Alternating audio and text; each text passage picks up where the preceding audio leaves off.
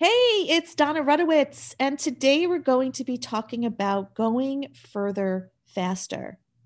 You know, so many of us get disappointed or lose hope when it comes time to really thinking about our dreams. And I wanted to give you the premise and the permission to dream big, and also understanding that it doesn't have to take a lifetime to love again or to accomplish your dreams. Today's message, I want to take this time to inspire you to start believing for explosive shifts in your life. When you focus and place your expectancy in the right direction, anything, and when I say anything, I mean anything is possible for you there's a premise when you were born. And that premise is you were born to succeed.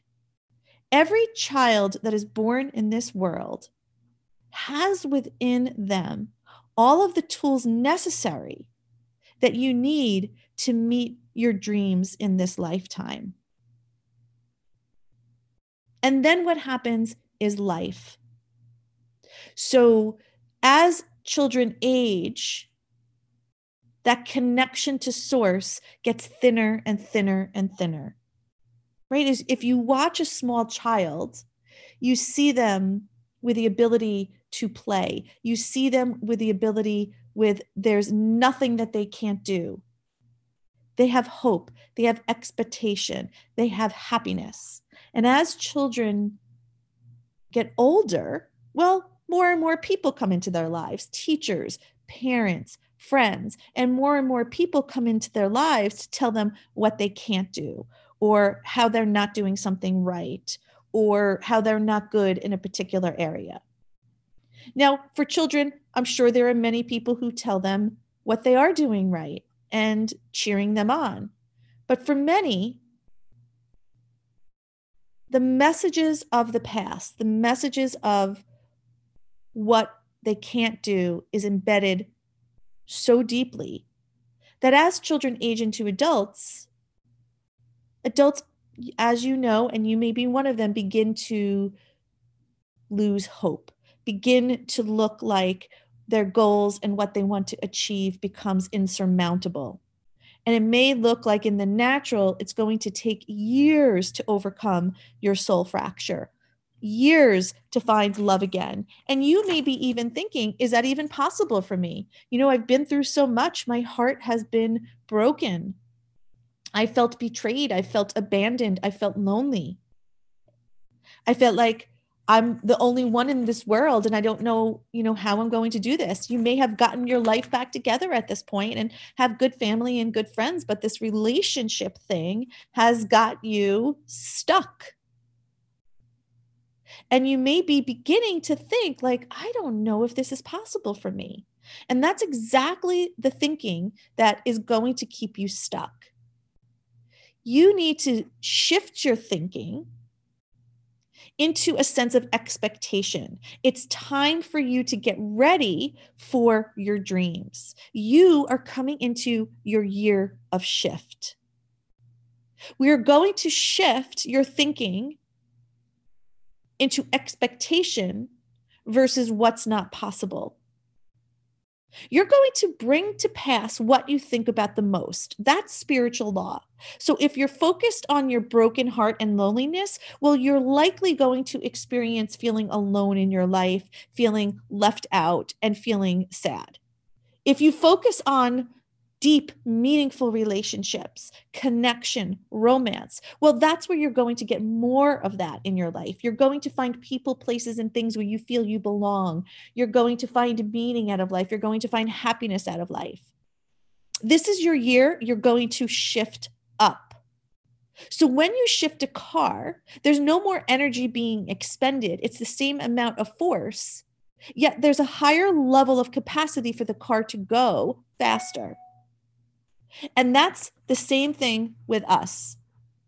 As we learn how to tap into our heart and develop a sense of heart coherence, we get to go further faster. learning how to connect with your heart is going to be one of the most important things that you learn how to do because your heart center is where you activate your shift. This is where you learn how that you don't have to expend more energy, you don't have to work harder, you don't have to get in there and try to manage it or control it because at the end of the day, we are not source, we are not God. We do not we we don't have the best path for ourselves. God does. And when you tap into heart coherence, when you tap into supernatural provision, this is where your shifts happen. This is where miracles and synchronicities begin to occur.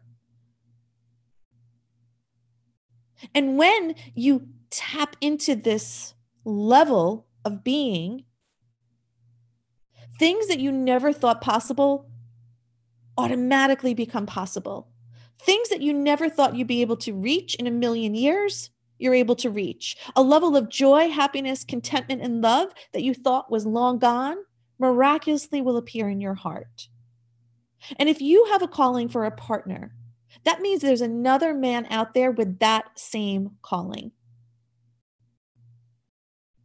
And what you risk by trying to go it alone and figuring it all out by yourself and not tapping into your supernatural provision is you risk not hearing and not radiating your your heart frequency to him and him to yours.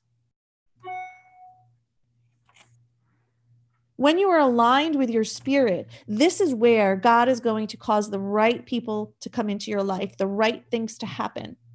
He's going to draw to you the exact people you need at the time. You're going to have all the resources you need and you'll never be left without you may have feel you may feel that life has abandoned you. You may felt your husband has abandoned you. Divorce has may, may have left you with a, a soul fracture that has hurt your heart immensely. But you are so far from being alone and abandoned because that is the truth. You may feel abandoned, but your truth is you are never abandoned. You were made with love, you are love, and you were created by love.